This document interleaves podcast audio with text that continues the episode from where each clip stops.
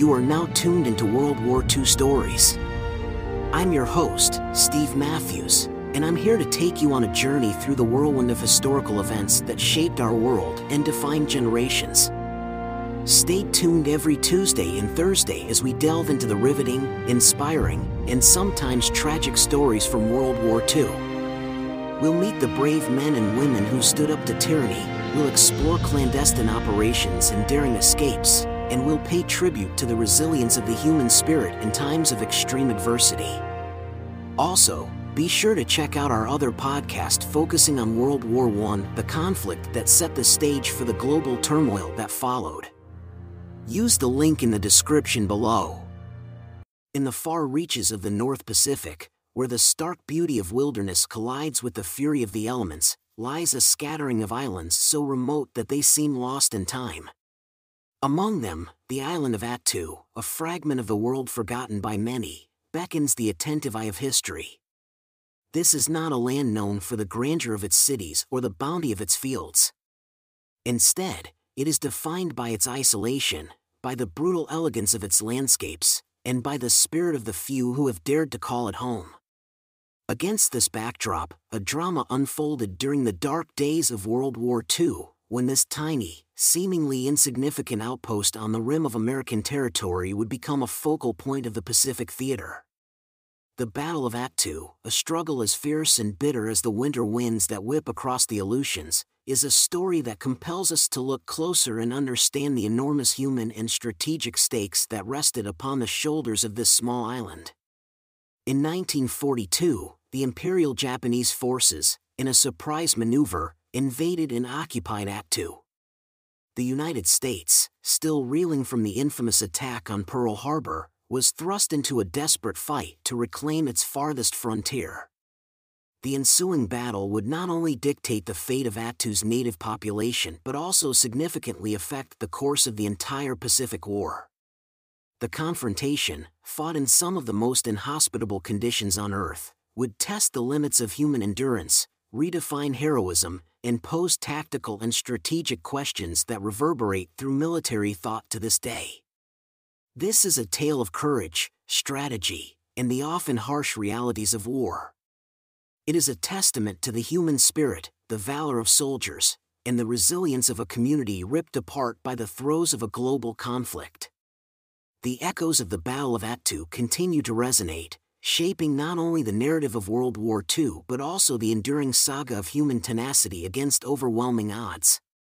This is not just a story about a battle, but rather a narrative about how an isolated corner of the world became a stage for one of the most compelling episodes of World War II. It is a reminder that even in the farthest reaches of our world, the echoes of human action can reverberate with historical significance. Welcome to the story of the Battle of Attu. Chapter 1 The Road to Attu. Stretching like a string of beads flung out into the wild North Pacific, the Aleutian Islands stand as a buffer between the Bering Sea and the vast expanse of the Pacific Ocean. Isolated, windswept, and perpetually shrouded in mist, these islands are a testament to the untamed beauty of nature. Yet, hidden within their rugged contours is a tale of human resilience and strategic importance that has echoed throughout history the native inhabitants of these islands, the Aleut people, have carved out a life in this harsh environment for over 8,000 years. Among these figures, a woman named Anfesia Shapsnikoff stands out. Born in the late 19th century on the island of Atka, Anfesia's story weaves through the heart of the Aleutians. Despite the remoteness and the difficult living conditions, she held a deep love for her homeland and its people. Anfesia would later become instrumental in preserving and reviving Aleut culture, even amidst the upheaval of war. Her life was a testament to the strength and tenacity inherent in the people of the Aleutians. In the early 20th century, the world's powers began to recognize the Aleutian Islands' strategic significance. Positioned along the Great Circle Route, the shortest flight path between North America and Asia, they were a natural stepping stone across the Pacific. Despite their isolation and harsh weather conditions, nations cast covetous eyes on the islands. And then, there was Attu, the westernmost jewel in the Aleutian crown. A tiny speck on the map, over 1,500 miles from mainland Alaska, the island was home to a small Aleut community who lived largely in harmony with the land and sea. Little did they know that their tranquil island would soon be thrust onto the world stage. As the clouds of World War II began to gather, these distant, weather beaten islands moved from the periphery to the center of global strategy. The isolated Aleutians, and particularly Attu, with its austere beauty, would become the unlikely stage for a drama that would shape the course of the Pacific War. This is the story of the road to the Battle of Attu, where a small community, a vast empire, and a burgeoning global power would soon clash under the wide and unforgiving Aleutian sky. By the early 20th century, Japan had emerged from centuries of isolation to become a rapidly industrializing power. Inspired by the model of Western imperial powers, Japan's leaders, including figures like Emperor Hirohito and Prime Minister Hideki Tojo, embarked on an ambitious plan of territorial expansion. They envisioned a greater East Asia co-prosperity sphere where Japan, as the leading power, would free Asia from Western colonial rule. The relentless drive of this expansion was best embodied by Hideki Tojo. As Prime Minister and Minister of War, Tojo was one of the main architects of Japan's aggressive military policy during the 1930s and early 1940s. A stern and unyielding man, Tojo believed in Japan's destiny to be the preeminent power in Asia. His decisions would soon plunge Japan into a conflict of unimaginable scale. Under Tojo's guidance, Japan turned its gaze southward, setting its sights on the resource-rich European colonies in Southeast Asia. However, these ambitious plans encountered an obstacle, the American naval presence in the Pacific. Pearl Harbor in Hawaii was a potent symbol of that presence, a thorn in the side of Japan's expansionist dreams. The attack on Pearl Harbor on December 7, 1941, brought America into the war and put the Japanese Empire on a collision course with the United States. But Japan's leaders had another, less known plan in the works. While the world's attention was fixed on the South Pacific, they also turned their eyes northward, towards the distant and isolated Aleutian Islands. Among these islands, the small and seemingly inconsequential Attu started to take on an outsized strategic importance. The expansion of the Japanese Empire, fueled by ambitious leaders and a vision of a new Asian order under Japanese dominance, was about to transform the quiet and remote islands of the Aleutians into a battleground. As troops gathered, and war plans were drawn, the fate of Attu hung in the balance. The echoes of these decisions would reverberate all the way to this far-flung corner of the Pacific, ultimately shaping the course of the Battle of Attu and, in many ways, the direction of the Pacific War. The tranquil morning of December 7, 1941, at Pearl Harbor was shattered by the thunderous roar of bombs and gunfire. Japan's surprise attack plunged the United States into World War II, fundamentally shifting the course of history. On this fateful day, the American Pacific Fleet, thought to be a formidable force, lay bruised and battered, while the nation grappled with shock and anger.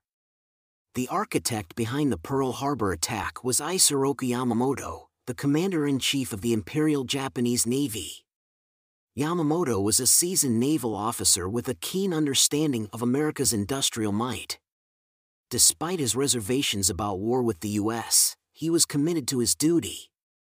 His objective, to deal a crippling blow to the Pacific Fleet, hindering America's ability to intervene in Japan's southern expansion.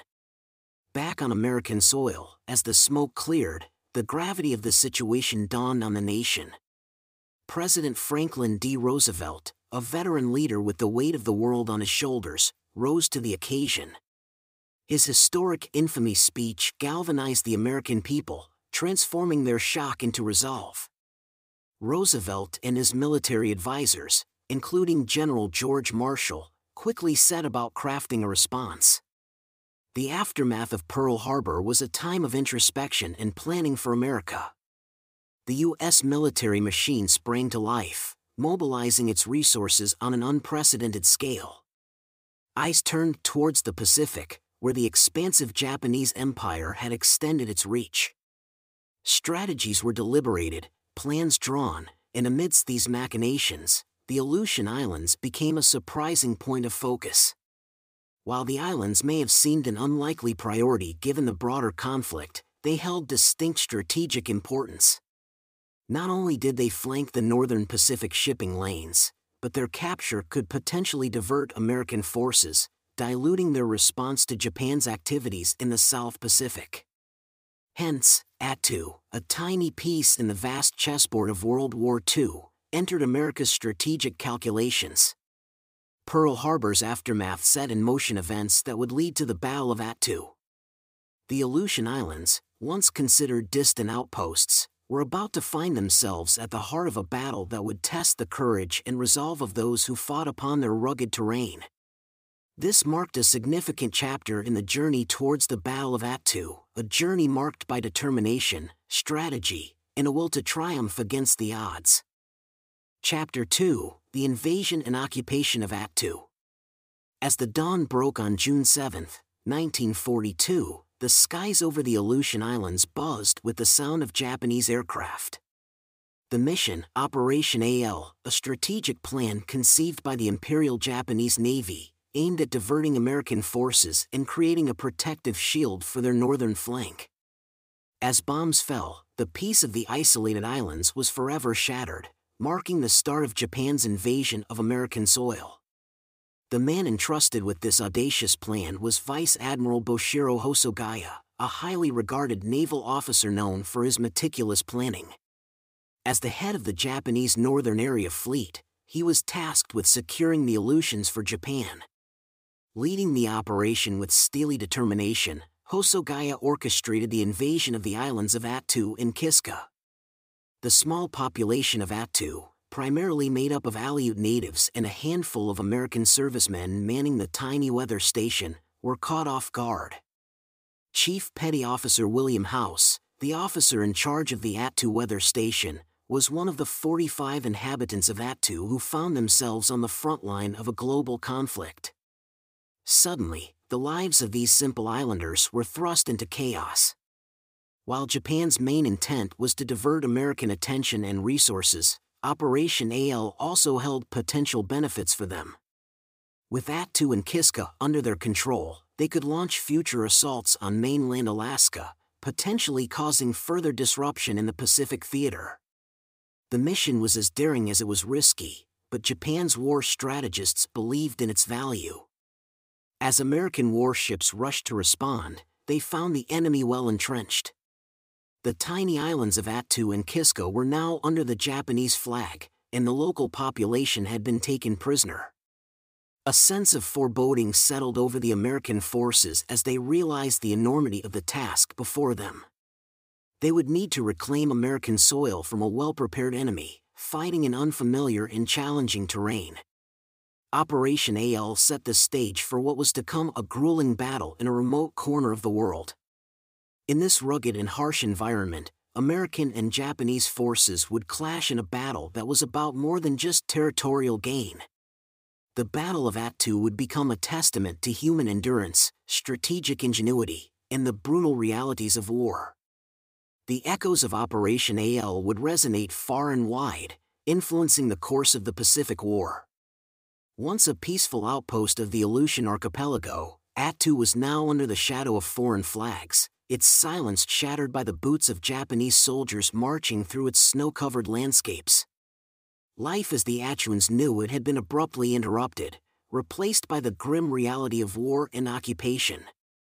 Among the local Aleuts caught in this conflict was Foster Jones, the husband of Etta Jones, the school teacher on the island. A radio technician by trade, he had been operating the weather station before the invasion. Now, he found himself a prisoner on his own soil, uncertain of what the future held. Japanese control was firm, and a cloud of fear and uncertainty descended upon the island. The Attuans, cut off from the rest of the world, had to navigate their lives under strict regulations and constant surveillance. Every aspect of daily life, from fishing to tending their small gardens, was now subject to Japanese oversight. A glimmer of resilience amidst this occupation came from an unexpected source, the schoolhouse.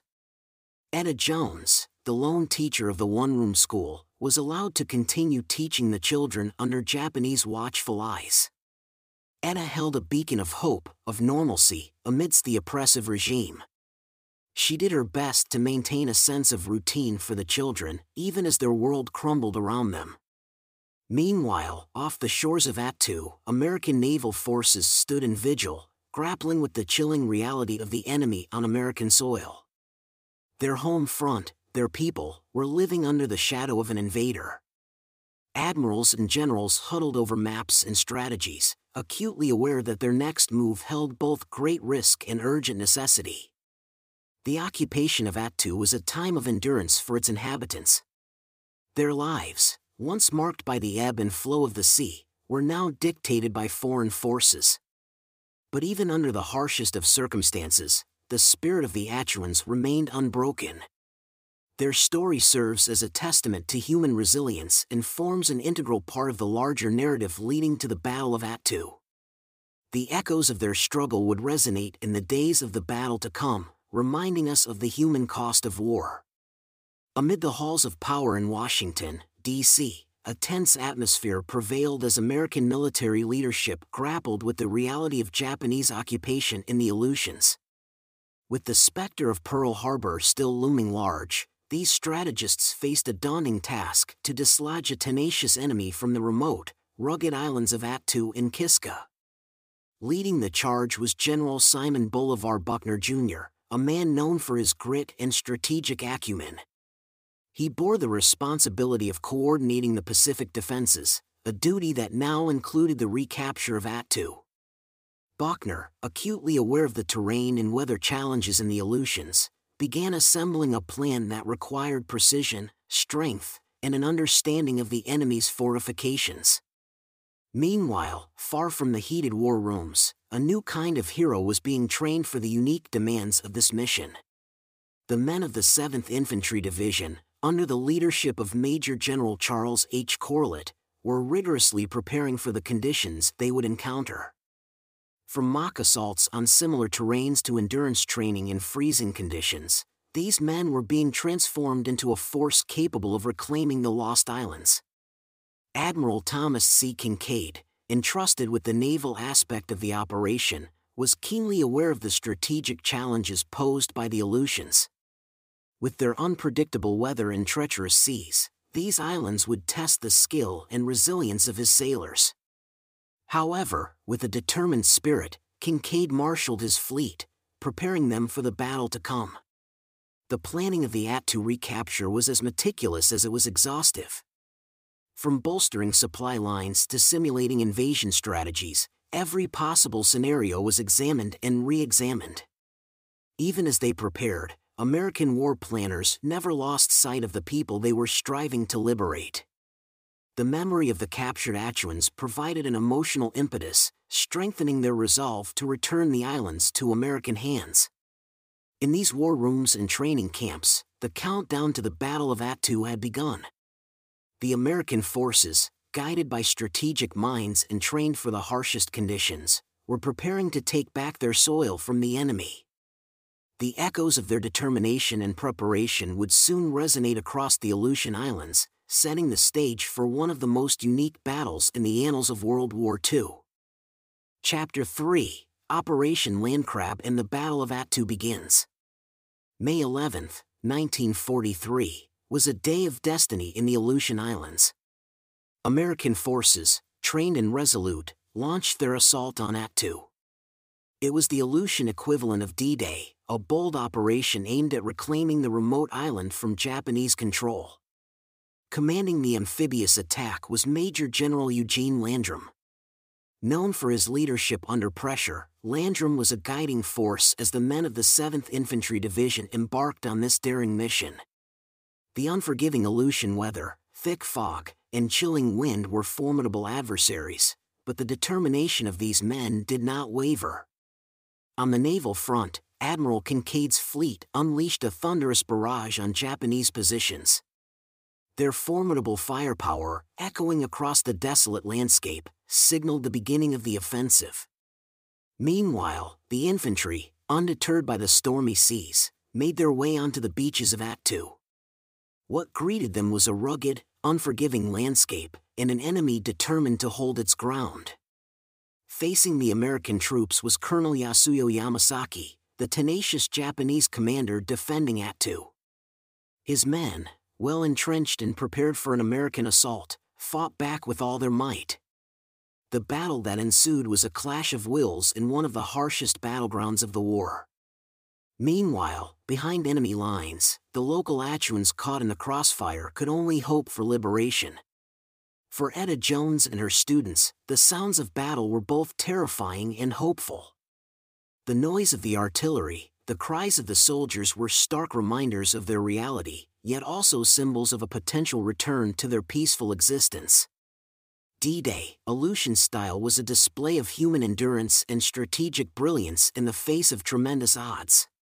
Despite the challenges posed by terrain and weather, the American forces persevered, slowly but surely making their way towards their objective. The echoes of this momentous day, filled with both the fury of battle and the hope of liberation, would resonate across the Pacific, marking a turning point in the battle for the Aleutian Islands. As the battle for Attu raged on, the island was enveloped in a dense, impenetrable fog, adding another layer of challenge to the already formidable fight. The combatants found themselves in a war not only against each other but also against the harsh Aleutian elements. Colonel Yasuyo Yamasaki, leading the Japanese defense, used the fog to his advantage.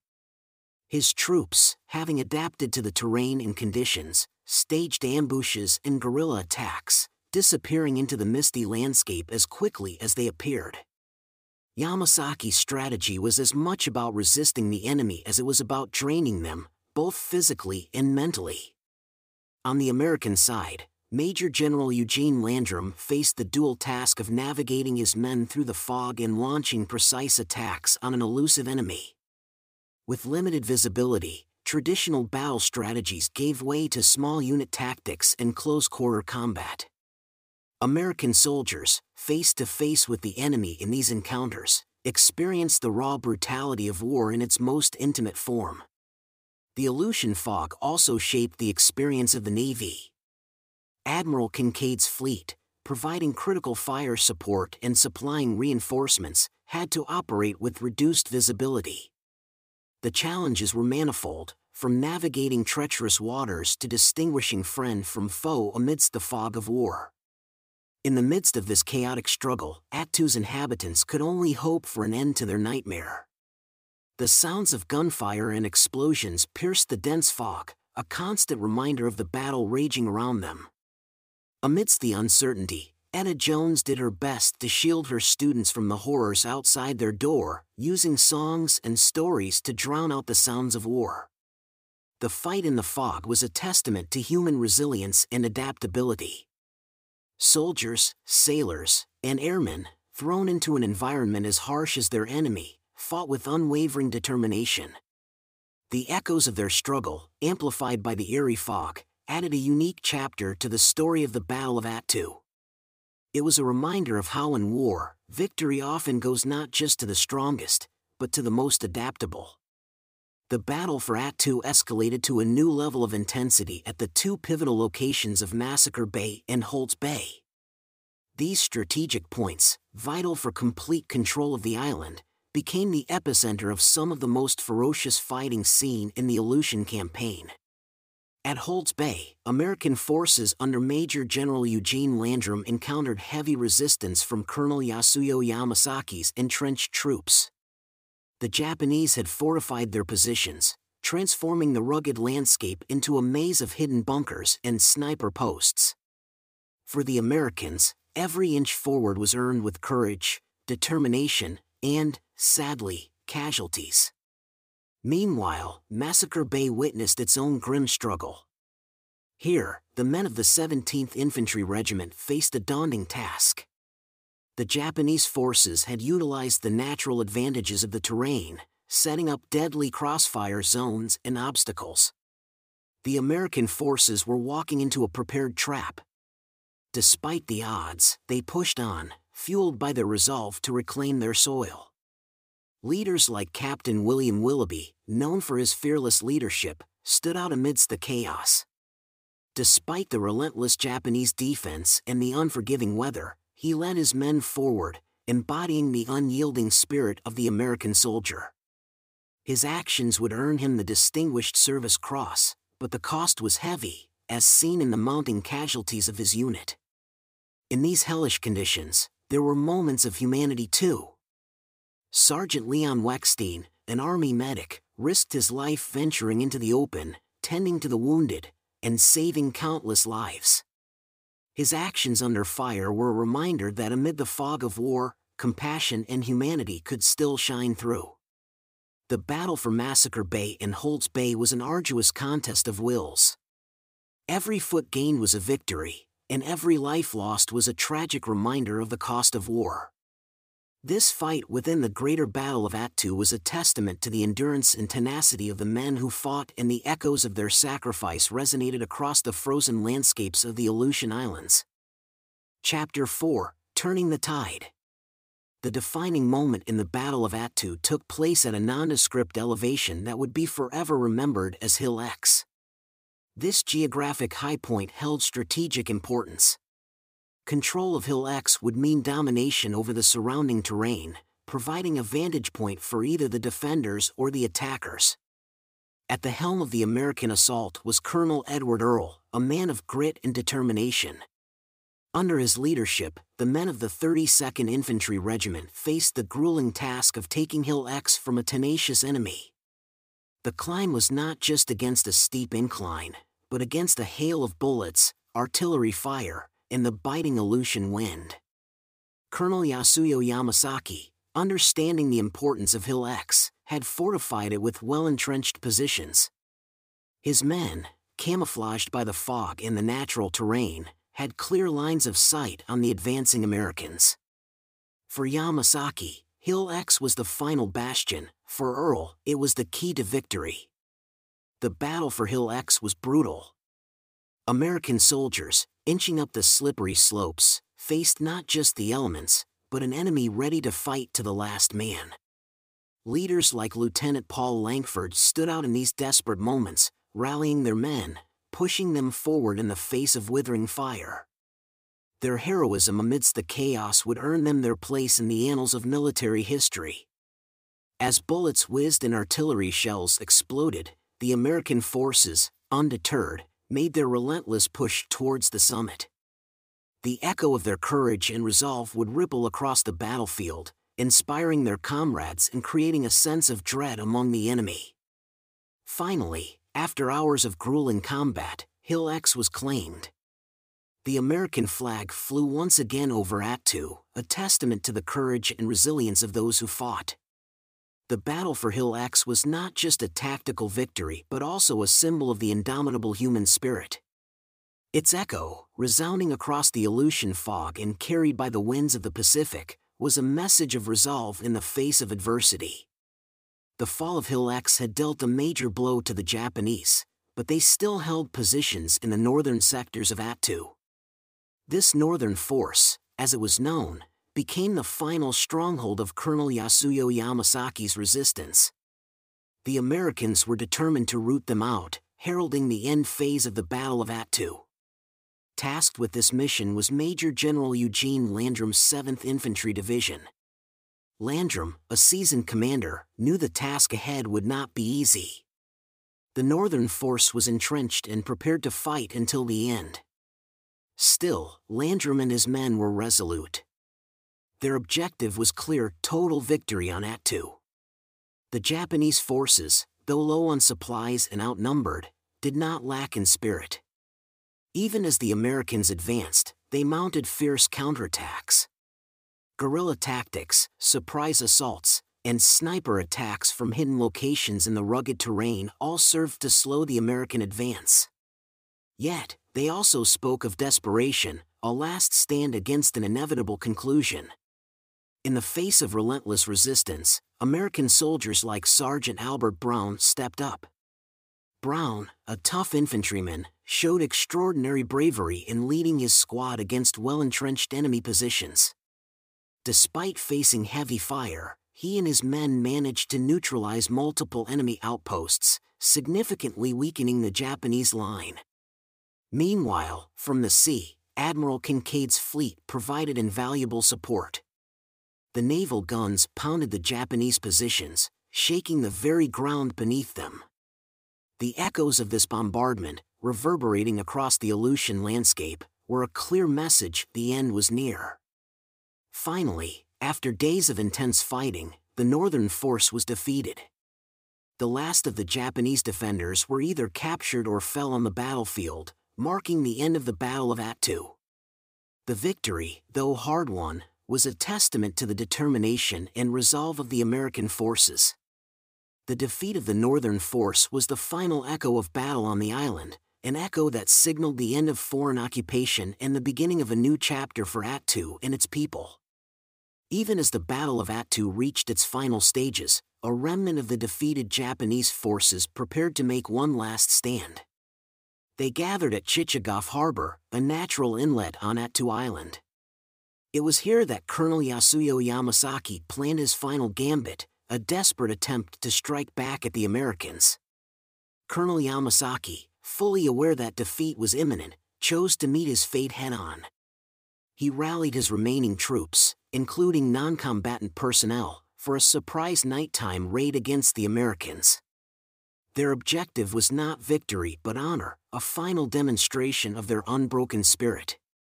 On the American side, the forces at Chichagof Harbor were unaware of the impending assault.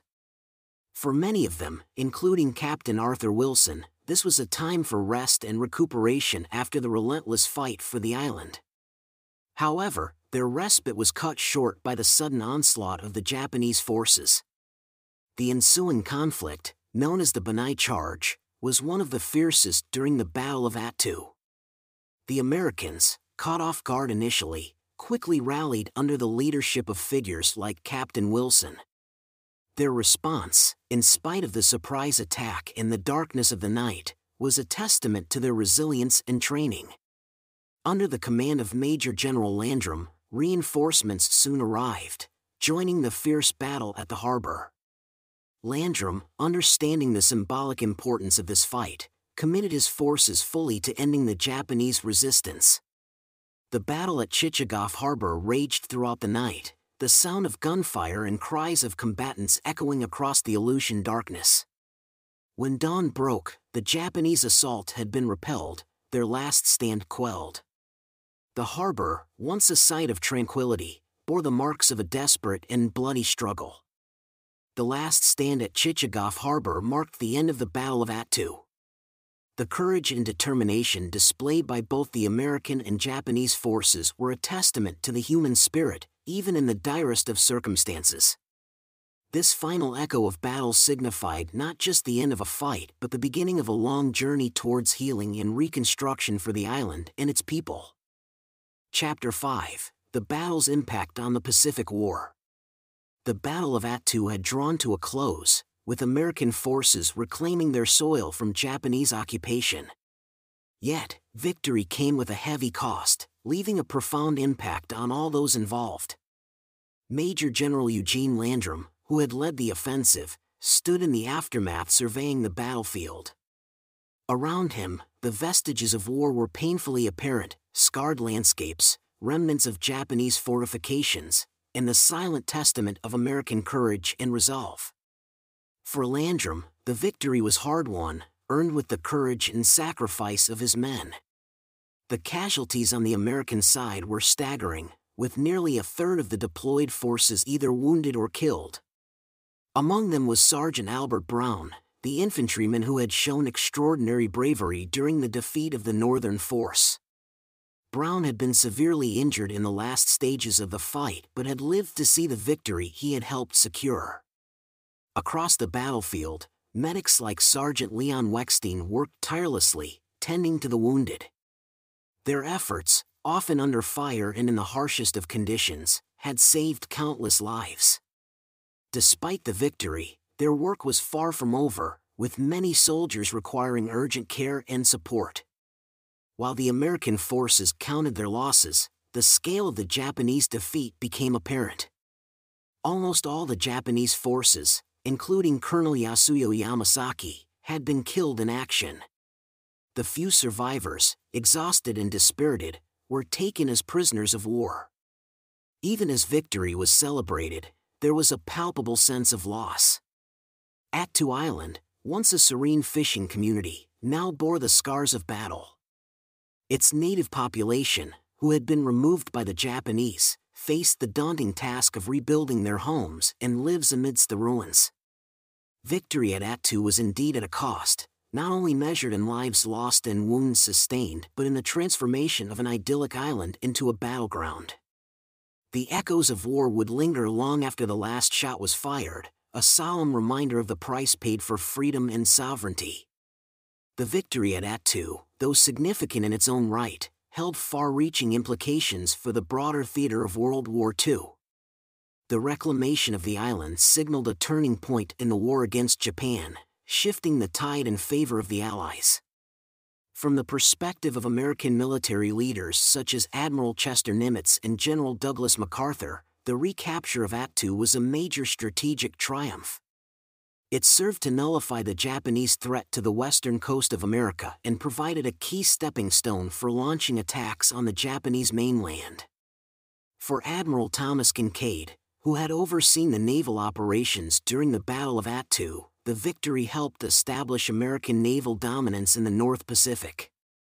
The removal of Japanese forces from the Aleutian Islands ensured control of vital sea lanes, enabling safer passage for Allied vessels and disrupting Japanese supply lines. The Battle of Attu also played a role in the larger geopolitical context of the war. President Franklin D. Roosevelt, viewing the victory, noted its diplomatic significance. By repelling the Japanese occupation, America had demonstrated its commitment to defending its territories, strengthening its position among the Allied powers, and bolstering morale on the home front. The strategic implications of the Battle of Attu extended to the Japanese leadership as well. The loss of Attu signaled a halt to Japan's territorial expansion in the Pacific. For leaders like Admiral Isoroku Yamamoto, it marked a significant setback, prompting a rethink of their military strategy.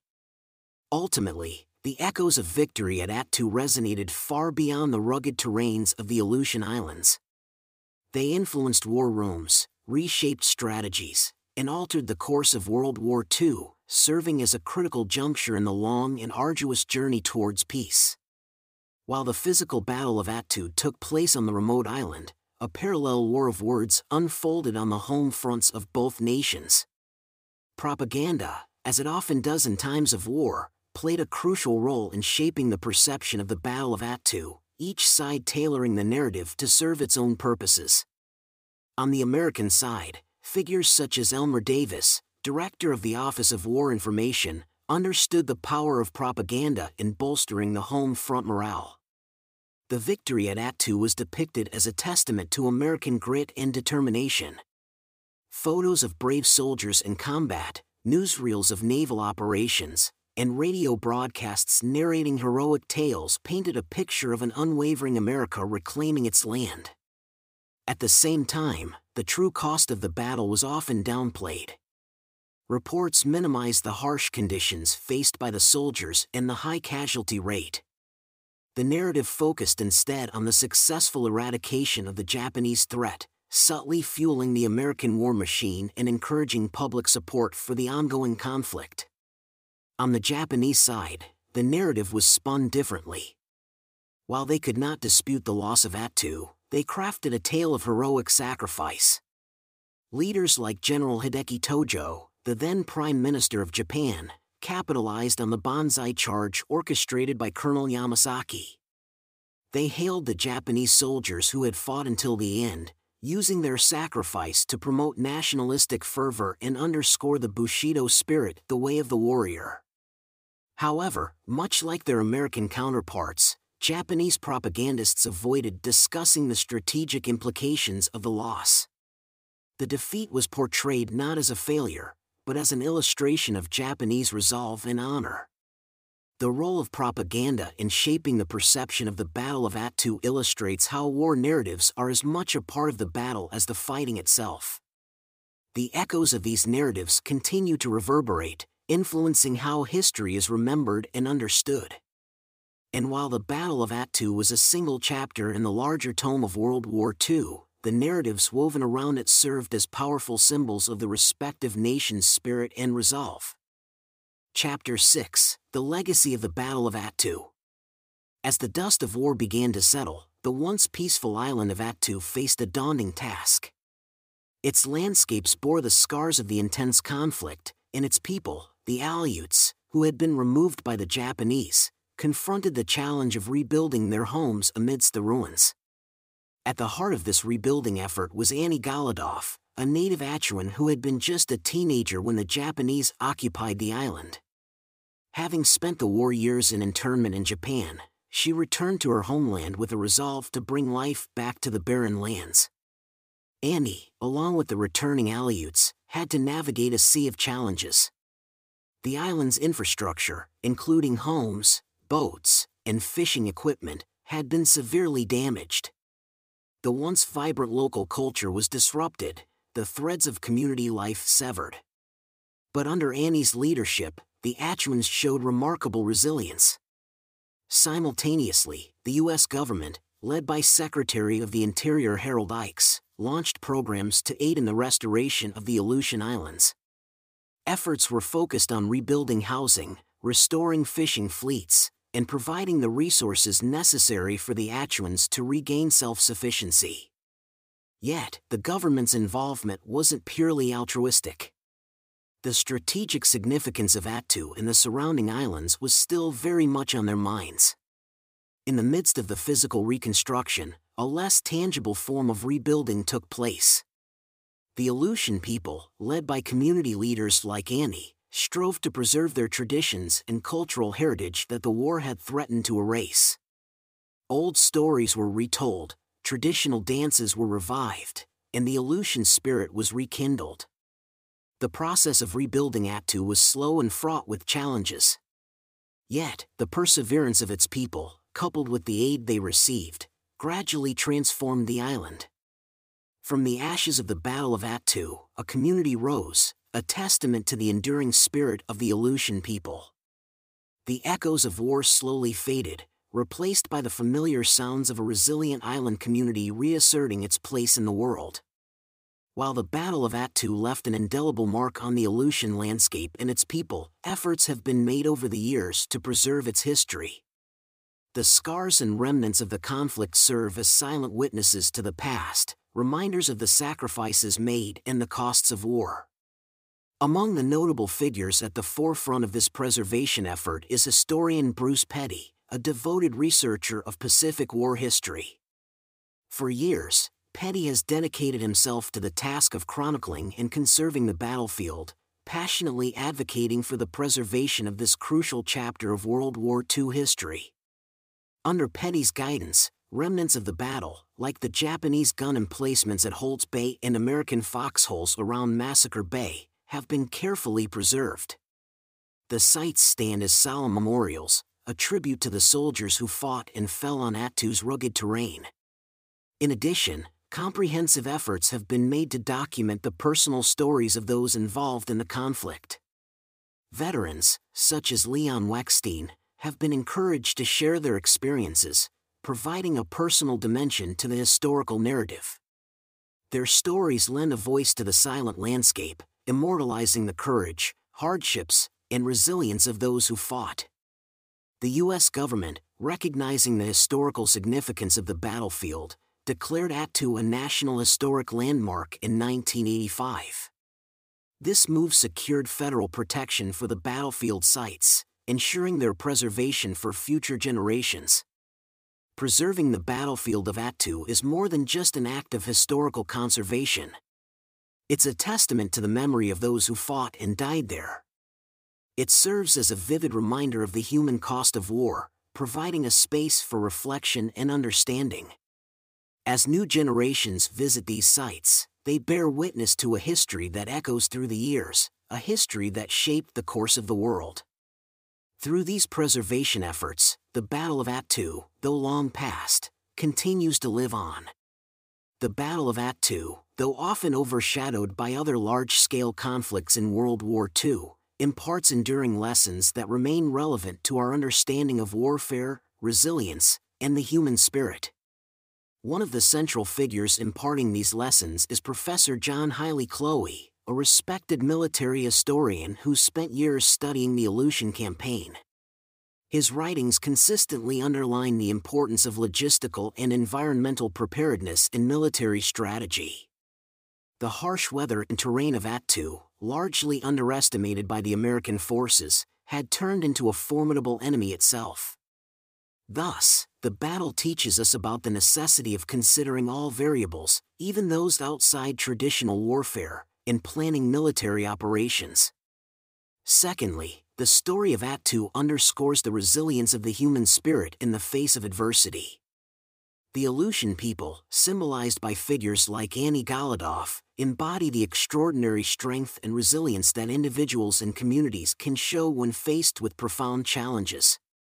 Their return and the rebuilding of Attu after the battle stand testament to the endurance and indomitable will of communities that refuse to be defined by their suffering. Finally, the Battle of Attu holds crucial lessons about the cost of war, both human and environmental. Historian Bruce Petty, through his work in battlefield preservation, highlights how the scars of battle long outlast the conflict itself. He reminds us of the importance of remembering and acknowledging these costs, ensuring that the sacrifices made are not forgotten. His preservation work underlines that battlefields are not just places of historical interest, but sacred grounds that demand respect and contemplation. In a broader context, these enduring lessons remind us of the complexities of war, the strengths and weaknesses of human nature, and the timeless importance of remembering our past. As time marches on, the Battle of Attu continues to offer valuable insights, serving as a timeless reminder of a chapter in human history that should never be forgotten.